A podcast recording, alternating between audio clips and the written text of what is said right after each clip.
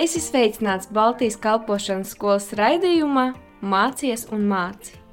Īstā vieta, kur atklāt savu aicinājumu, sagatavoties un to īstenot.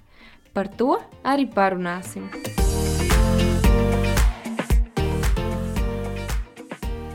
Добрый вечер, дорогие радиослушатели. Labvakar, dārgie rādie klausītāji! Как по традиции уже в это время, в пятницу, Kā jau pēc tradīcijas, eh, šajā piekdienā в эфире передача от Балтийской школы служения. raidījums no Baltijas kalpošanas skolas. И с вами сегодня я, Виктор Волченко. Un ar jums šodien esmu es, Viktors Volčenko. Я рад, что Санта тоже здесь, чтобы переводить, Man arī prieks, ka Santa ir šeit, lai tulkotu, чтобы все меня поняли. lai visi man saprastu. И у нас передача «Правда или миф?». Un mums ir eh, rubrika patiesība vai mīts. Я напоминаю, что наша цель Es atgādinu, ka mūsu mērķis — брать различные выражения или утверждения, которые мы slышим в христианстве, eh, ņemt dažādas pieņēmumus, jeb apgalvojumus, kas mums ir kristiešiem, э, которые мы слышим в церквях, которые мы слышим в проповедях, kurus mēs dzirdam draudzē, sludināšanā, draudzē. которые мы, возможно, сами верим, varbūt kuriem mēs paši ticam. и мы пытаемся разобрать с точки зрения Библии, это правда или это миф. Mēs cenšamies tikt skaidrībā no Bībeles skatu punkta, vai tā ir patiesība vai mīts. Мы уже успели разобрать две вещи, две темы. Mēs jau paspējām uh, tikt galā ar divām tēmām. Мы уже успели поговорить про награду на небесах. Mēs jau paspējām parunāt par balvu debesīs. Мы уже успели поговорить про особое помазание. Mēs paspējām parunāt par īpašu svaidījumu. И я думаю, что сегодня будет не менее интересно. Un es domāju, ka šodien nebūs nedrusku neinteresantāk.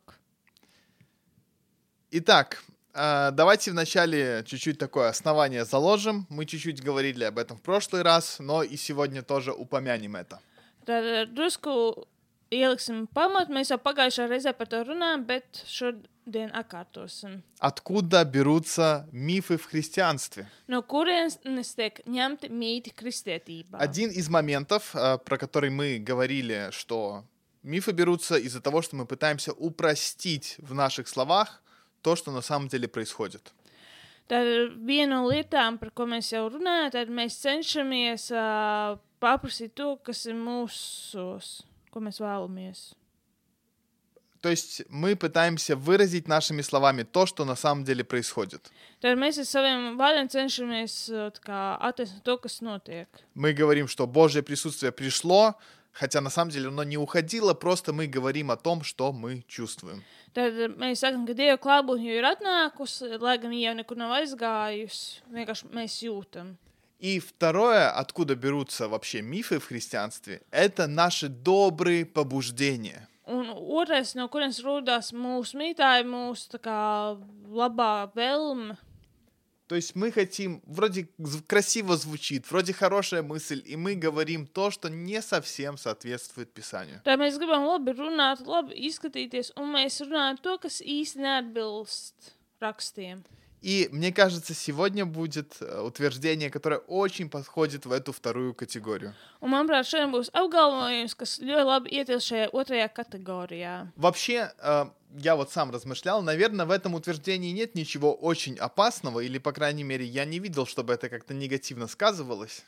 Uh, Pagaidām, cik es esmu novērojis, tad es neredzu, ka šajā apgalvojumā būtu kaut kas slikts vai tas kaut kā ietekmētu. Но мне кажется, все равно это будет интересно рассмотреть с точки зрения Библии. Bet, manuprāt, tāpat būs interesanti apskatīties no Bībeles skatu punkta. И вообще, я очень всегда за то, чтобы у нас было такое вот честное отношение к Библии. Un es vienmēr esmu par to, lai mums būtu godīgas attiecības ar Bībeli. Чтобы мы никогда не говорили, ну да, этого нету в Библии, но это все равно правильно. Ja ka mēs neteiktu, nu, tas jā, nav Bībelē, bet tāpat tas ir pareizi.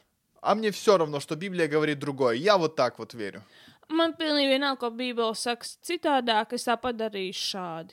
Нужно быть честными к Библии. Jābūt godīgiem pret Bībeli и э, быть готовым меняться там, где мы верим в то, что Библия на самом деле не учит.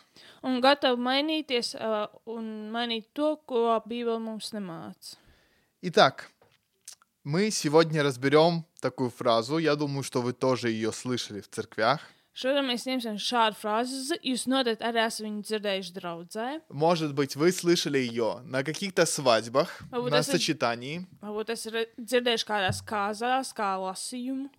Может быть, вы слышали это на каком-то семейном семинаре. Varbūt esat dzirdējuši kādā ģimenes seminārā. И еще раз повторюсь, наверное, ничего очень плохого в этой фразе нету, но интересно ее рассмотреть с точки зрения Библии. Vēlreiz atkārtošu, ā, ka ā, viņai nav nekas tāds ā, pārāk, bet tāpat būtu interesanti viņu izpētīt. Итак, это выражение Tad šis apgalvojums звучит так. skan šādi. Муж, священник в доме. Vīrs ir priesteris mājās, Что муж, он ответственный за то, ka vīrs ir atbildīgs par to, чтобы в доме была духовная атмосфера, духовное воспитание. lai mājās būtu garīgā atmosfēra. И давайте пойдем по порядку.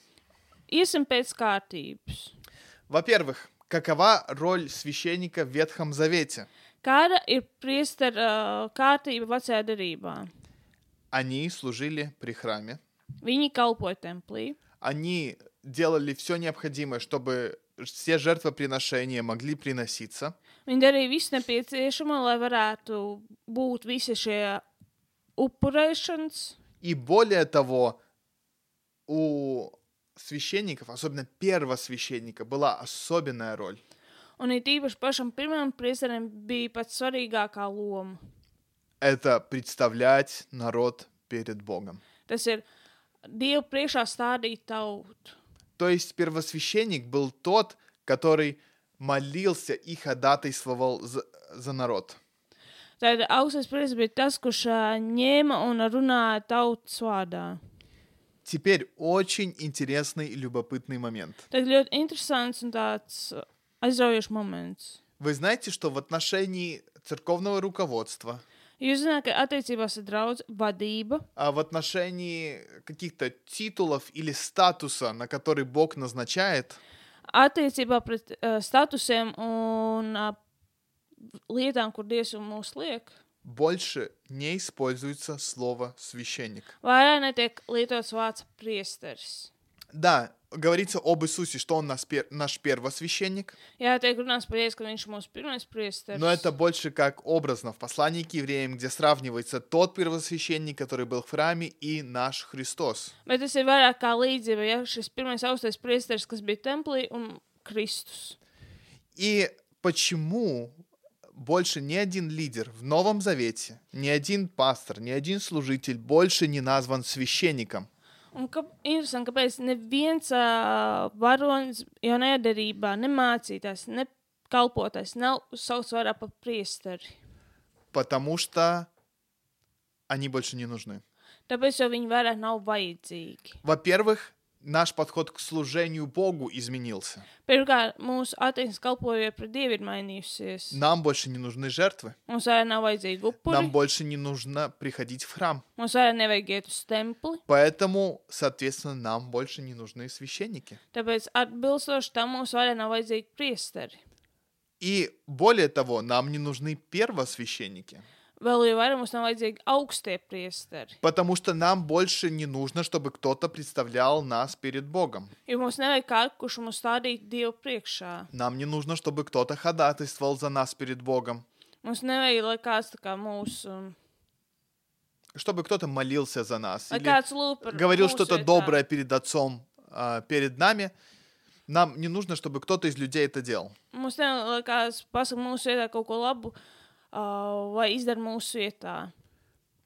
Нам не нужен такой человек на небе, потому что у нас есть уже Иисус Христос. Mums nav vajadzīgs šāds cilvēks debesīs, īs, jo mums jau ir Jēzus Kristus. Итак, я обращаю ваше внимание на то, что понятие священник полностью отсутствует в Новом Завете в том контексте, как использовалось в Ветхом Завете.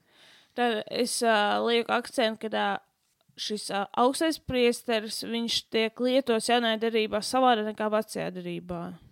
И что ни один из церковных лидеров больше не называется священником. Un kad neviens vairāk draudzes kalpotājs netiek saukts par augsto priesteri. Почему же очень часто мы слышим фразу, что муж, он священник в семье? Kāpēc mēs ļoti bieži dzirdam, ka vīrs ir ģimenes priesteris? Мне кажется, что этот миф, он происходит из очень доброго побуждения, Man liekas, šis mīts iznāk no tās ļoti laba pamudinājuma, чтобы помочь мужьям, чтобы они брали ответственность, lai palīdzētu brāļiem uzņemties atbildību, чтобы мужья, они были те, которые молятся за свои семьи, lai vīri būtu tie, kas lūdz par savām ģimenēm, чтобы мужья были теми, которые учат своих детей путям Божьим, lai vīri tie, kur māca saviem bērniem iet pa dieva ceļiem, чтобы мужья были теми, которые заботятся о духовной атмосфере в семье. lai vīri būtu tie, kas atbild par garīgo stāvokli ģimenē. Но я хочу вам указать на кое-что в Новом Завете, Bet es jums gribu parādīt uz kaut ko jaunajā darbā, что показывает, kas parāda, что как и на муже, kā gan vīram, так и на жене tā arī sievai есть одинаковая ответственность за то, что происходит в семье. ir vienāda attieksme par to, kas notiek ā, ģimenē. У них одинаковая ответственность за духовную атмосферу в семье. Viņiem vienāda atbildība par garīgo stāvokli ģimenē. И давайте мы с вами посмотрим на ту модель семьи, которую описывает Библия. Un mēs paskatīsimies uz to moduli ģimenes, kas tiek rakstīts Bībelē. Мы а, посмотрим в Ефесянам 5 глава Mēs apskatīsimies Efeziešiem 5. nodaļu, и с 22 по 33 стих, там вообще вот весь этот отрывок про семью. ja, no 22. līdz 33. pantam, ja viss šis ā, izgriezums par ģimeni tieši. где говорится о том, что должна делать жена, что должен делать муж в христианской семье. Ja, kur rakstīts, ko vajag darīt sievai, ko vajag darīt vīram, kristīgā ģimenē. И мы будем выборочно читать оттуда. Un mēs uh, lasīsim tā pa daļām no turienes. Итак, 22 и 23 stих. No 22. līdz 33. pantam. «Вы, жены, подчиняйтесь вашим мужьям, как Господу. Sievas, esiet paklausīgas saviem vīriem, kā tam kungam. Ведь муж – глава своей жене, как и Христос – глава и спаситель церкви своего тела». Jo vīrs ir sievas galva, tāpat kā Kristus ir draudzes galva, būdams savas miesas pestītājs. И 24 стих. «И как церковь подчиняется Христу, так и жены должны во всем подчиняться своим мужьям». Un 24. pants. Bet kā draudzene ir paklausīga Kristum, tāpat arī sievas saviem vīriem visās lietās. На самом деле, женщина тоже является священником в семье. Patiesībā arī sieviete ir kā priesteris ģimenē, Потому что она тоже представляет Иисуса Христа в своей семье. jo viņa arī stāv priekšā Jēzus Kristus savā ģimenē. Потому что ее духовность или ее священство выражается в том, Jo viņa garīgums, viņas priesterība ir tajā, что вы подчиняетесь своему мужу как Христу. jo jūs pa pakļaujieties un paklausāties saviem vīriem kā Kristum. Вы прообраз отношений церкви и Христа. Jūs esat kā līdzība attiecībā starp draugu un Kristu. А мужей Библия призывает. Un uh, Bībele vīru aicina, А, Например, 28 стих. piemēram, 28. pants. Точно так и мужья должны любить своих жен, любить как свое собственное тело. Тот, кто любит свою жену, любит и самого себя. Tā arī vīriem pienākas savas sievas mīlēt, kā savu miesu. Kas mīl savu sievu, tas mīl sevi pašu. И особый акцент хочу сделать на последних двух стихах. Un gribu īpaši akcentu pievērst pēdējiem diviem pantiem. Все, что а, апостол Павел говорит в отношении мужа и жены, он обобщает в последних двух стихах. Un viss, ko apustulis Pāvils runā par vīru un sievu, viņš to ietver divos pantos. Он говорит, в этих словах скрыта великая истина, и я говорю вам, что они относятся к взаимоотношениям Христа и Церкви. Šis noslēpums ir liels. Es to attiecinu uz Kristu un draugu. А что касается вас, пусть каждый муж любит свою жену, как самого себя, и жена пусть почитает своего мужа. Bet arī katram no jums būs savu sievu mīlēt kā sevi pašu, bet sieva lai jūt bību pret savu vīru. Видите ли, проблема вот этого мифа, что муж глава в семье, или муж, э, извините, не глава, а муж священник в семье, Redziet, kur ir problēma, kad vīrs uh, priesteris savā ģimenē, оно как будто бы э, а, хотя и му- у мужа есть ответственность, которую Бог дал ему, Protams, vīram ir atbildība, ko Dievs viņam ir devis. но эта мысль подразумевает, что если он провалится или не справится как священник в семье, Bet es par, ja, piemēram, viņš netiek galā kā priesteris savā ģimenē, то у такой семьи нету шансов отобразить Бога. tad šādai ģimenei nav iespēja tā kā atspoguļot Dievu. Во-первых, каждый из нас уже является царем и священником перед Богом. Pirmkārt, kas ir, ka viens no mums uh, rādās Dieva priekšā kā ķēniņš un priesteris? И об этом мы говорили в прошлый раз. Par to mēs runājam pagājušajā reizē. И точно так же женщины, они являются царями и священниками. Un tāpat arī sievas rādās kā ķēniņienes un priesteri.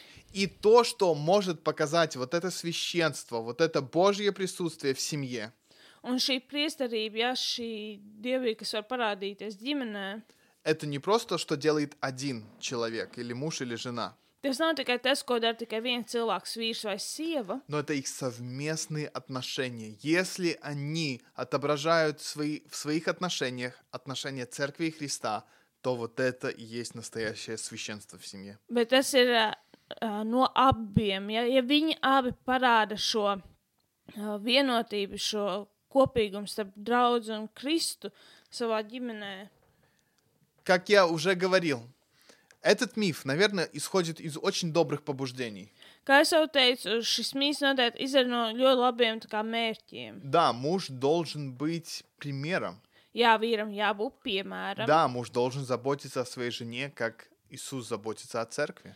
Jā, vīram jārūpējas par savu ģimeni, kā Kristum par draugu. Муж должен заботиться о духовном воспитании детей. Jā, vīram jārūpējas par bērnu garīgo augšanu. Но в чем, мне кажется, opasность такого мифа? Bet kur, manuprāt, ir bīstamība šādam mītam? К сожалению, сегодняшняя статистика такова, Diemžēl šodien statistika ir šāda, что во многих семьях нету отца. ka daudzās ģimenēs nav tēvu. Я очень, мне очень хочется видеть, как а, вот эти одинокие матери, у которых нету поддержки, нету помощи, Ja, un uh, man nākas redzēt, ir šīs vientuļās māsas, kurām nav atbalsta, nav palīdzības. мне очень хочется видеть, чтобы они приходили в церковь и были в церкви и а, просто чувствовали принятие, которое там происходит, чувствовали поддержку там. Man ļoti gribās šīs sievietes redzēt, draudzē, ka viņas sūta atbalstu, palīdzību, iedrošinājumu. И теперь представьте, как чувствует себя а, женщина, которая одинока, Un tagad iztēlojoties, kā jūtas sieviete, kur ir viena, которая приходит в церковь kur atnāk uz draugu, и слышит, что это муж священник в семье, un dzird, ka tas ir vīrietis, kurš ir priesteris ģimenē, или женщина, у которой муж неверующий, vai sieva, kurai vīrs ir neticīgs, что ей тогда нужно думать о своей семье, ka viņai tagad jādomā par savu ģimeni, когда она слышит, что муж это священник. ka viņa dzird, ka vīrs ir priesteris. Мне кажется, этот миф, Man šķiet, ka šis mīts. он, во-первых, чуть-чуть так отодвигает женщину от ее духовной роли в семье, которая тоже огромна. manuprāt, viņš atstumj sievieti no šīs milzīgās lomas, kas viņai ir savā ģimenē. Я слышал этот пример, и он очень меня всегда вдохновляет.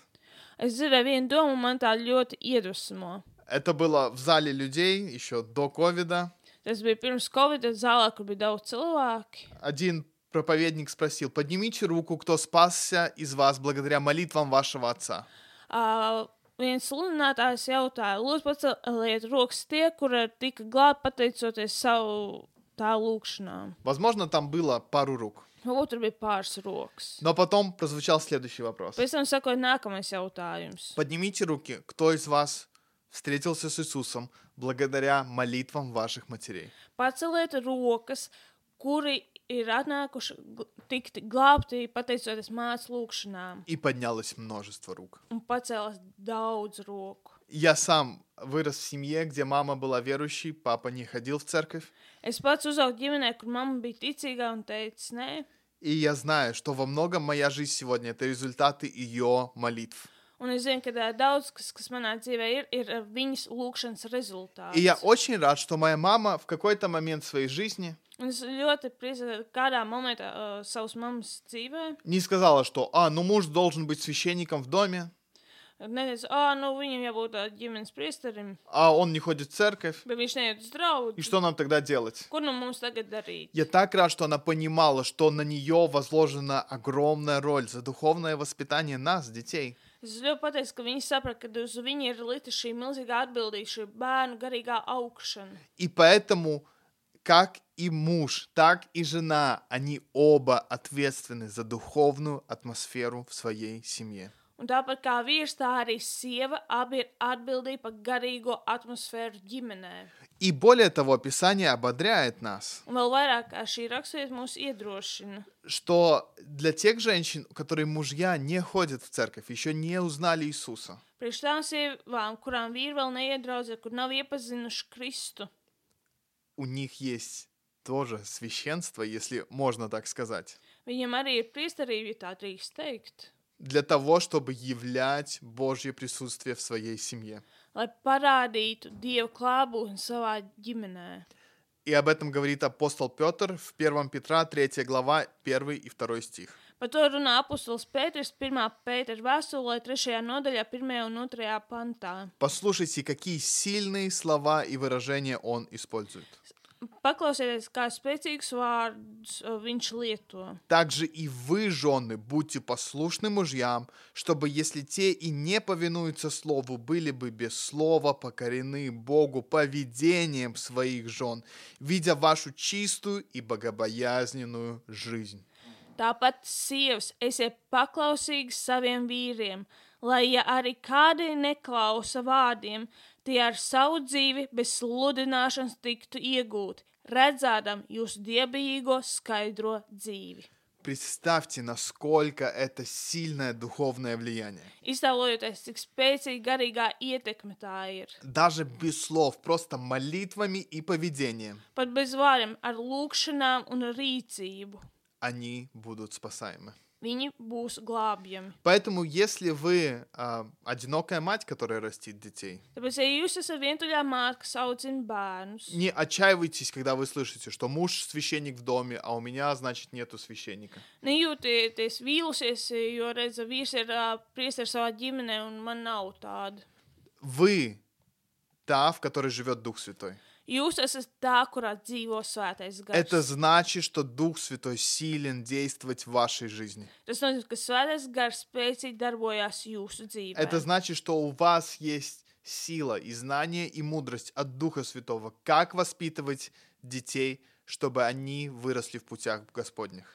Jums ir ā, gudrība o, no svētā gara, kā audzināt savus bērnus dievbijīgi. И для тех, у кого мужья неверующие, Un tām, kurām vīri ir neticīgi, вы можете явить им Божье присутствие. jūs varat viņiem parādīt dievu klātbūtni. Поэтому, обобщая все, о чем мы сегодня говорили, Tagad ā, aptveru visu, par ko mēs šodien runājām. во-первых, Новый Завет нигде в отношении служителей не использует слово «священник». Jaunajā darbā nekur par kalpotāju netiek uh, lietots uh, apgalvojums priesteris. Потому что у нас всех теперь есть доступ к Богу. Jo mums tagad visiem ir pieeja pie dieva. У нас нет необходимости в посредниках. Mums nav nepieciešamība pēc šī starpnieka. Это значит, что каждый, как муж и жена, могут приходить к Богу напрямую и являть Его присутствие в своей жизни. Tas nozīmē, ka jebkurš gan vīrie- vīrietis, gan sieviete var nākt pie dieva un būt viņa klātbūtnē.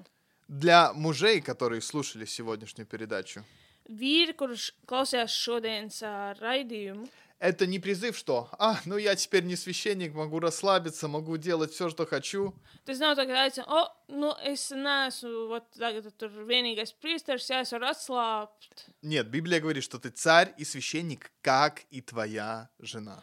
Nē, Bībelē saka, tu esi ķēnišķīgs priesteris tāpat kā tava sieva. Это значит, что и на тебе, и на ней возложена ответственность являть Божье присутствие в вашей семье. Tas nozīmē, gan uz tevi, gan uz viņu ir līdz šī atbildība bez dieva klābūtnes savā ģimenē. Показывать детям добрый пример.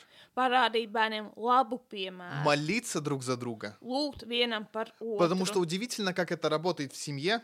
Jo pārsteidzoši, kāds strādā ģimenē. Иногда муж проходит через тяжелое время, и ему нужна поддержка его жены, молитвенная и моральная. Reizēm vīrs iziet cauri grūtam mirklim savā dzīvē, un viņam vajag sievas palīdzību, morālo atbalstu. Как и наоборот, иногда жена а, проходит через тяжелое состояние, ей нужна молитва и поддержка мужа. Un tāpat arī sievai viņa iziet cauri grūtam laikam, un viņai vajag lūgšanu, morālo atbalstu. И Писание раскрывает этот удивительный момент, Un raksta atklāt šo pārsteidzošo momentu, что Христа являют не только каждый по отдельности, но и как они поступают друг с другом.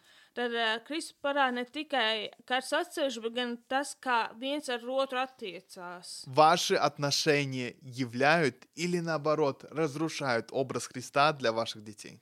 Tad jūsu attiecības vai nu ietekmē, vai iznīcina to, uh, kāda bērna ir ģimenē. Если вы говорите, мужчи- мужья, что «я священник в доме, будет, как я сказал, и точка», и проявляете неуважение к своей жене, то вряд ли ваши дети видят в этом священство. Ja jūsu vīrs saka, es esmu priesteris savā ģimenē, un viss būs kā es saku, un neparādāt cieņu pret savu sievu, jūs saviem bērniem neparādāt šo priesterību. Поэтому помните, что и мужья, и жены, и дети, если вы узнали Иисуса, вы тоже священники в своей семье. Tāpēc atcerieties, gan vīri, gan sievas, arī jūs, bērni, ja, ja esat piedzīvojuši Kristu, jūs arī esat priesteri. Поэтому давайте каждый возьмем на себя вот эту ответственность, что это не кто-то другой должен быть священник, не пастор, не мой муж, не другие люди. Tāpēc paņemsim pie sevis to, ka uh, priesterim nav jābūt ne manam vīram, ne mācītājam, ne kādam citam. Что это меня Иисус сделал священником и царем, чтобы я мог служить другим. Bet gan, ka Jēzus man ir darījis par priesteri, lai es varētu būt savā ģimenē. Служить и в своей семье, и другим людям, и просто являть Евангелие в своей жизни. Kalpot savā ģimenē un vienkārši izplatīt evaņģēlīju. И пусть Господь поможет нам в этом, Un lai Dievs mums palīdz šajā, чтобы наши семьи были самым лучšим примером Божьего Царства. lai mūsu ģimenes būtu pats labākais piemērs Dievalstībai. Пусть Господь обильно благословит вас. Lai Dievs jūs bagātīgi sveicinātu. Спасибо, что в этот вечер вы были с нами. Paldies, ka šovakar bijāt ar mums. И увидимся в следующих передачах. Un tiekamies jau nākamajā raidījumā.